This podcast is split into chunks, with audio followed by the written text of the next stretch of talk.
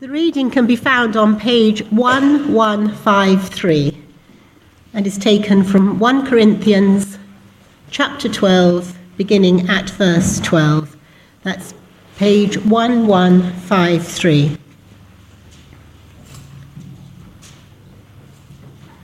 The body is a unit, though it is made up of many parts. And though all its parts are many, they form one body. So it is with Christ.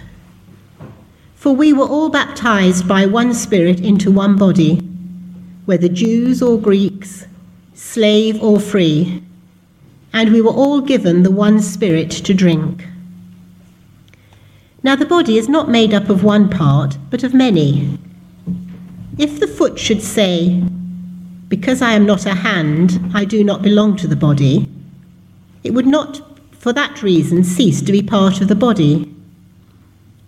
And if the ear should say, Because I am not an eye, I do not belong to the body, it would not for that reason cease to be part of the body. If the whole body were an eye, where would the sense of hearing be? If the whole body were an ear, where would the sense of smell be? But in fact, God has arranged the parts in the body, every one of them, just as He wanted them to be. If they were all one part, where would the body be? As it is, there are many parts, but one body. The eye cannot say to the hand, I don't need you. And the head cannot say to the feet, I don't need you. On the contrary, those parts of the body that seem to be weaker are indispensable, and the parts that we think are less honourable we treat with special honour. And the parts that are unpresentable are treated with special modesty, while our presentable parts need no special treat- treatment. But God has combined the members of the body and has given greater honour to the parts that lacked it so that there should be no division in the body, but that its parts should have equal concern for each other. If one part suffers, every part suffers with it. If one part is honoured, every part rejoices with it. Now you are the body of Christ, and each one of you is a part of it.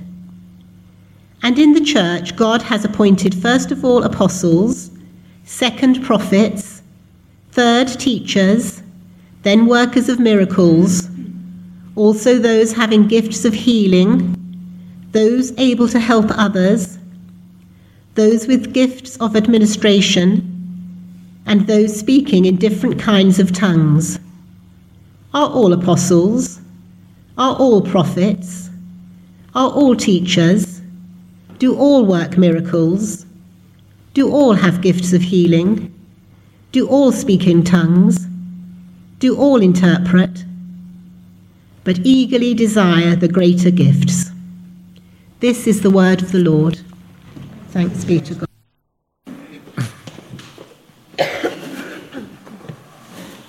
Ruth, thank you very much. Do have that passage in front of you. We're not doing a series uh, through uh, 1 Corinthians. Uh, we're uh, rather doing a little series called um, or, or, rather looking at the sort of vision thing for this year, which is how, as a church, we can be good news for this village and for Taunton. How can we be good news as well as speak good news? And uh, we're doing some do's and don'ts, things that probably you ought to find in the body of Christ and things you probably shouldn't find in the body of Christ. Today, we've taken this title, Do Not Be Arrogant. And uh, we hopefully in our prayers heard of some of the ways we can be. But we're going to look quite specifically about ways that maybe we don't realize we can be arrogant uh, as individuals and as a church. Let's pray together. Loving Father, open our eyes again to your word, and then open our eyes to the realities of our lives and help us to see how your word speaks into our lives. Not that we go away feeling guilty, but that we go away uh, more dependent on you, that we might become the church you long us to be. Not for our sakes, but for the sake of the world in which we live, for the sake of this village, this town, our front lines. Lord, we ask this in Jesus' name. Amen. I wonder if you know uh, the name Henry Nouwen. There are all sorts of ways of pronouncing it. I'm going to stick with that because it's the way I say it easiest. Uh, I was reading his book uh, last week, which I think is the best book on Christian leadership I've ever read, and you can read it in about 15 minutes. So, big is the writing and the bigger the gaps. That's my kind of book. If you don't know Henry Nouwen, he was a priest, uh, uh, but also an academic, a writer, and a theologian working in, a, in the States in a university.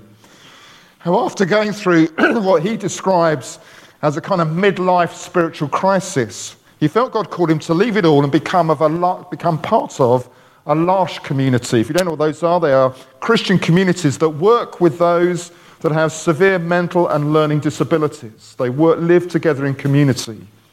And you might imagine that going from the world of academia to suddenly living in that environment was an enormous challenge to him. And he describes some of that at the beginning and end of his book.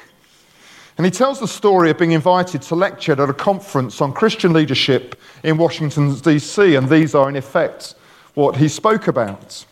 When he planned to go, he felt that he ought to ask one of his new community, those with learning disabilities, to come along with him. After all, Jesus always sent people out in twos, so he probably ought to go out in twos. Well, one man, Bill, had always taken an interest in uh, Henry's uh, uh, sort of teaching and the way that he was in the community. In fact, uh, this uh, guy, Bill, had been baptized. He uh, went along to classes. He really didn't understand what was said. And uh, he was very limited in his ability to express himself in words, but he felt loved and accepted by others at the church and clearly had been touched by Jesus. So Henry invited Bill, one of those with severe learning difficulties, to Washington, D.C. to accompany him. This is, uh, this is a quote. We're doing this together, Bill said at different times in the days before we left. Yes, I kept saying, we're doing this together. You and I are going to Washington to proclaim the gospel. As we stepped on board the plane in Toronto, Bill reminded me again, We're doing this together, aren't we? Yes, Bill, I said, we sure are. Bill did not for a moment doubt the truth of this. While I was still thinking about Bill's trip with, me, primarily as something that would be nice for him. Well, Nouwen had no concept that Bill would play any meaningful parts in this trip to Washington to address this big conference until he went. He tells beautifully of how Bill stood beside him. He wasn't expecting it, but as soon as Henry stood up, Bill stood up next to him. And every time Henry finished a page of his lecture, Bill took the page from him and laid it down neatly beside him. Uh, he tells very movingly of how twice, as he's speaking about some things, Bill suddenly interjected in front of everyone and said, Yeah, yeah, that's right. I've heard him say that before. and uh, Henry describes how, uh, uh with those uh, comments, those poignant comments, they kind of earth the talk. And also, they kind of burst the pompous academic atmosphere that you so often find at those conferences. And amazingly, this is what then happens at the end. I hope you don't mind me, I'm just going to read it. After I'd finished reading my text and people had shown their appreciation, Bill said to me, Henry, can I say something now? My first reaction was, Oh, how am I going to handle, it, handle this? He might start rambling and create an embarrassing situation. But then I caught myself in my presumption that he had nothing of importance to say and he said to the audience, Will you please sit down? Bill would like to say a few words to you. Bill took the microphone and said, with all the difficulties he has in speaking, last time when Henry went to Boston, he took John Smeltzer with him. This time he wanted to come with, uh, he wanted me to come with him to Washington, and I'm very glad to be here with you. Thank you very much. That was it, and everyone stood up and gave him warm applause. As we walked away from the podium, Bill said to me, Henry, how did you like my speech? Oh, very much, I answered. Everyone was really happy with what you said. Bill was delighted. As people gathered for drinks, he felt freer than ever. He went from person to person, introduced himself, and asked how they liked the evening, and told them all sorts of stories about his life in the Daybreak community. I did not see him for more than an hour. He was too busy getting to know everybody. And then this is the last comment Henry uh, makes. As we landed after the conference, I said to Bill, Bill, thanks so much for coming with me. It was a wonderful trip, and what we did, we did together in Jesus' name. And I really meant it. It's a very moving account of the transforming thing, of how his arrogance was challenged. That this guy, Bill, has got nothing to offer. I could do all this on my own. And yet it didn't just have something to offer, but became transforming in the life of this academic. And it illustrates perfectly the theme of our sermon and our passage today, which is simply this we need each other. We need each other.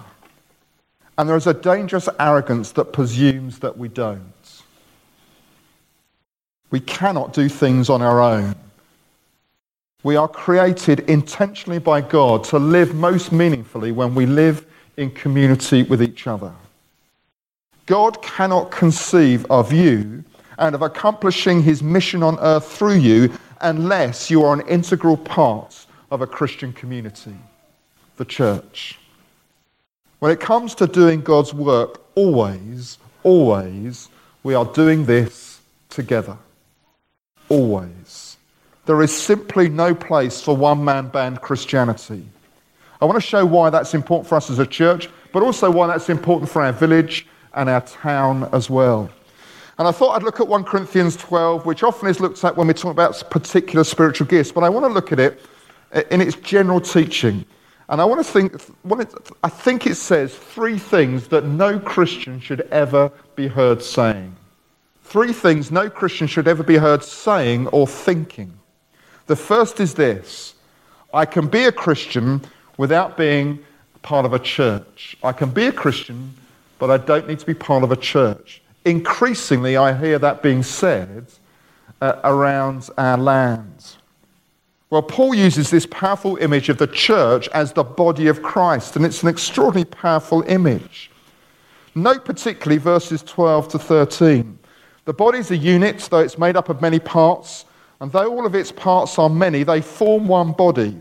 So it is with Christ, for we are all baptized by one Spirit into one body. What it's saying is this if you are baptized, you are not just baptized into Christ, you are baptized into the body of Christ, into the church community.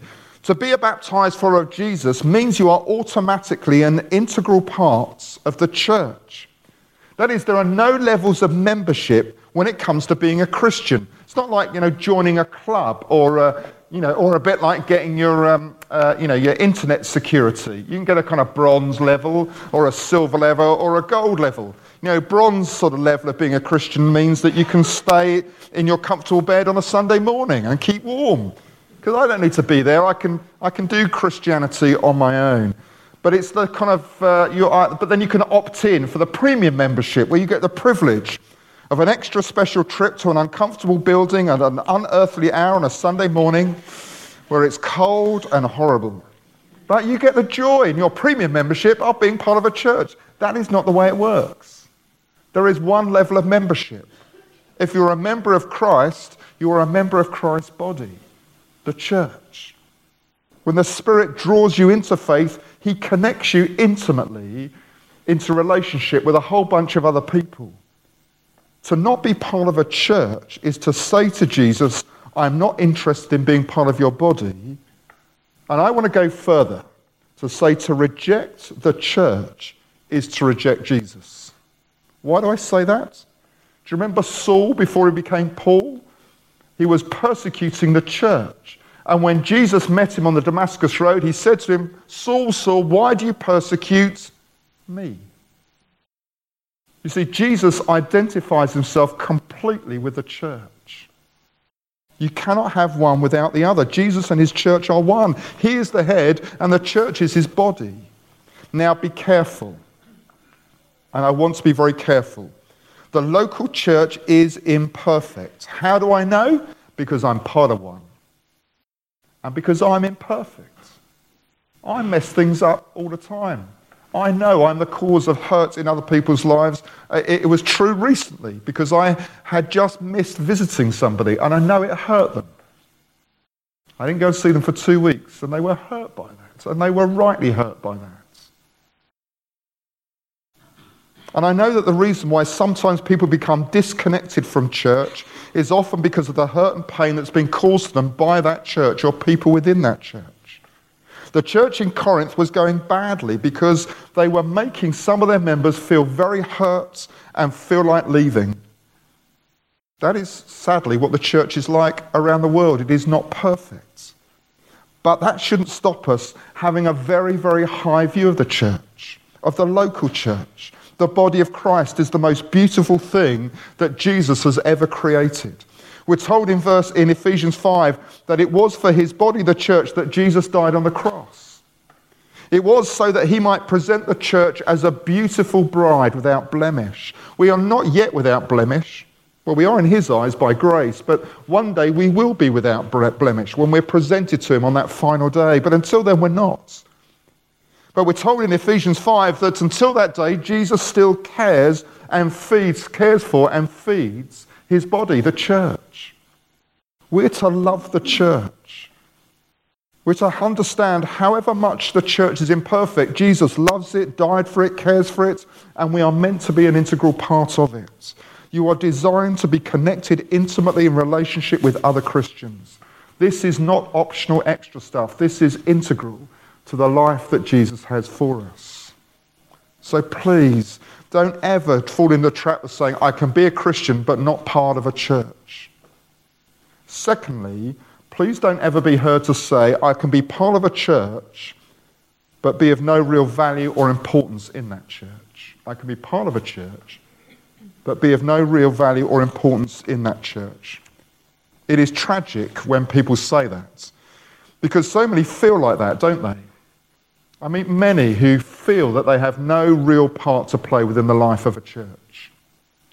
Please hear me. I don't believe this is about having a job.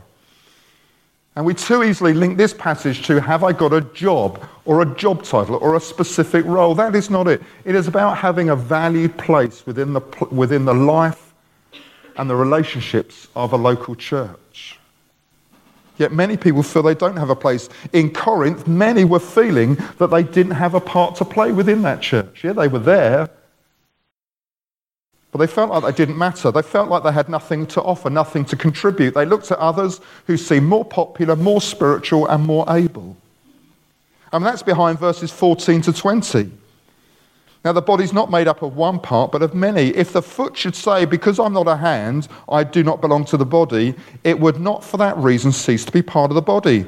And if an ear should say, Because I'm not an eye, I don't belong to the body, it would not for that reason cease to be part of the body. You can hear people saying, Look, I'm not like them. I can't contribute like they do, so I don't think I've got any part to play. Now, in a moment, I want to look at how others in the body can end up making people feel like that. But I want to say to those of you who are here, who ever find yourself thinking, I'm a nobody in this church, I have nothing to bring, I have nothing to contribute, you need to take Paul seriously and you need to listen to what he's saying. Look at verse 22. Sorry, no, verse 18.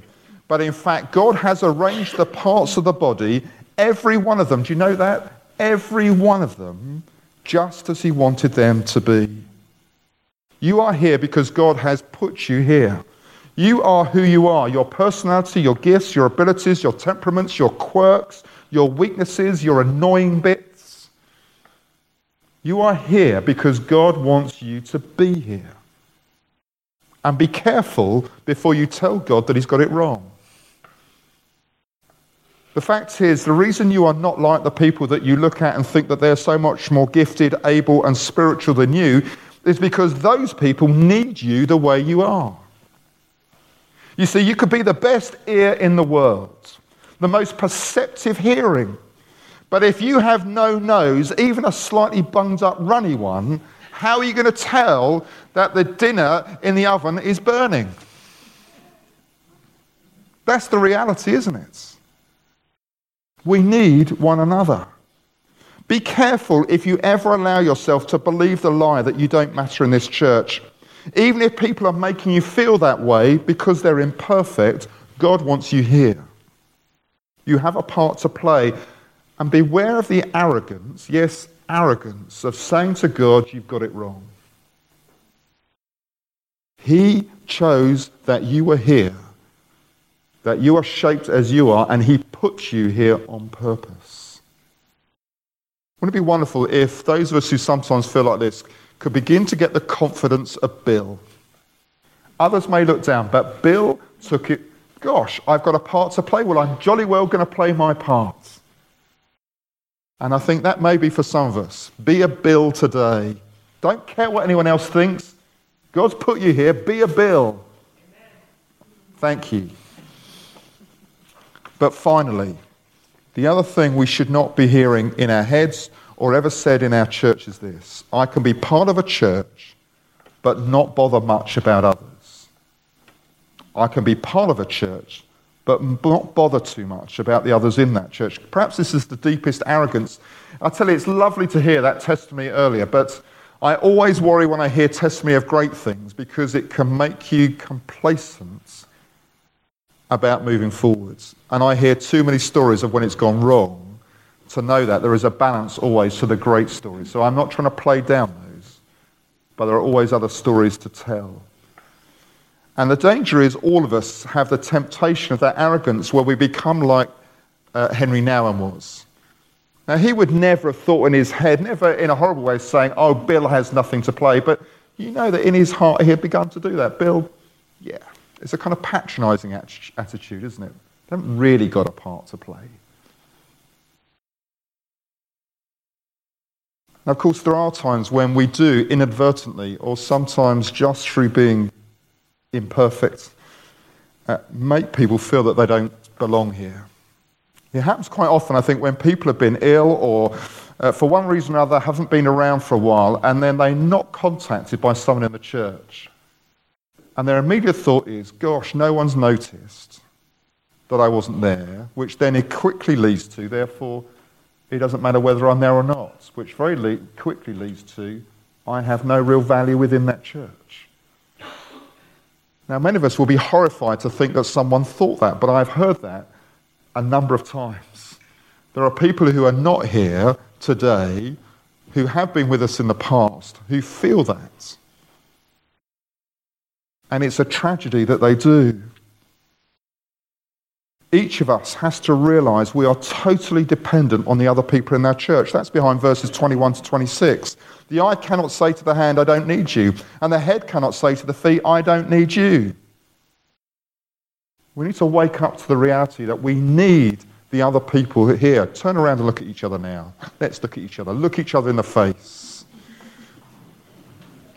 The truth is, you need the people you are looking at right now. You need them. And they desperately need you. Isn't it interesting? Actually, what this passage says is we especially need the people who seem to be playing the least influential roles.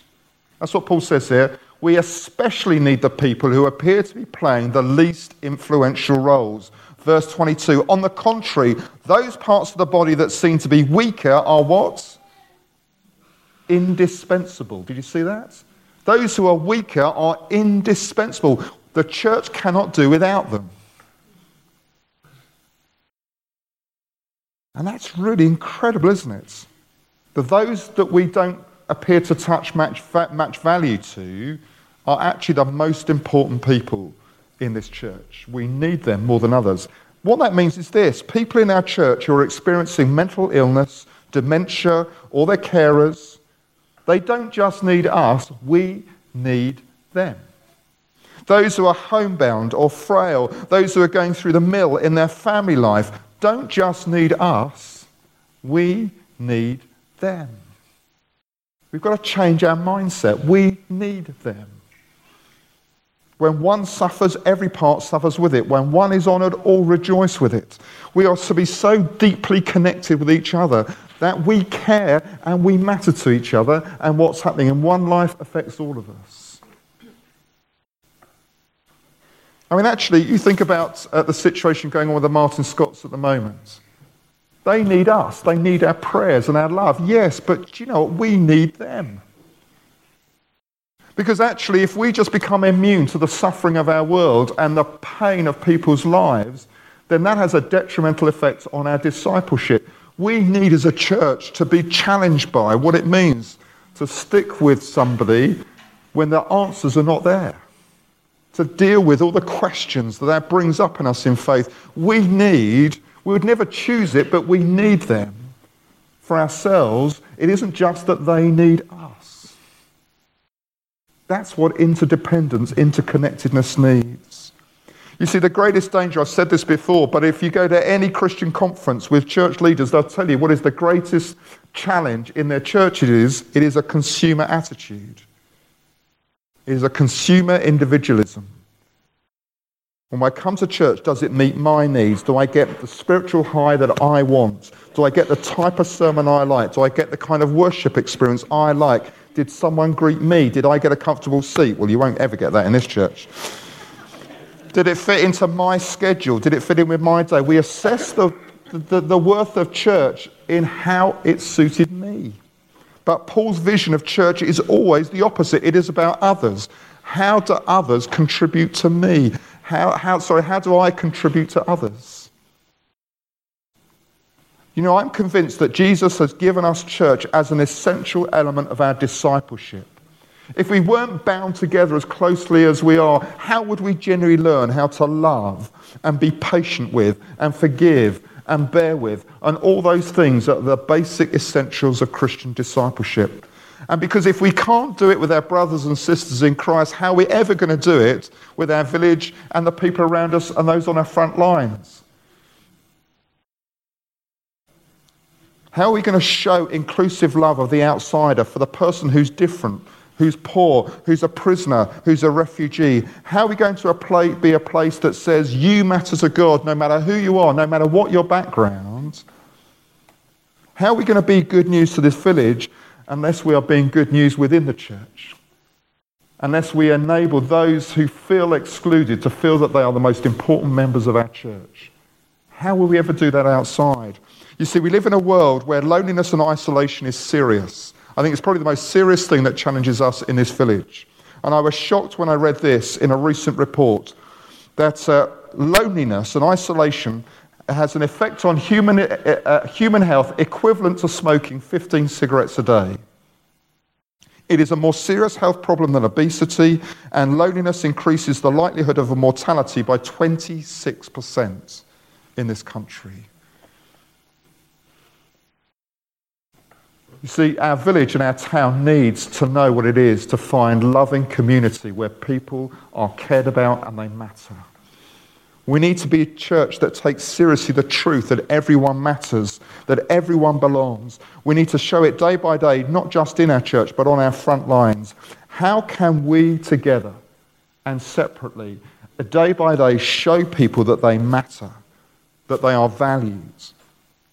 What might it look like in our village, in our workplace, in our streets? What practical steps might it take for us to reveal to them the truth that they may never ever have seen before? Well, that's the challenge for me this week, and it's a challenge for you. And I wonder if you might come back next week and tell me what you discovered and how you were able to show people that they were valued and that they mattered. Amen.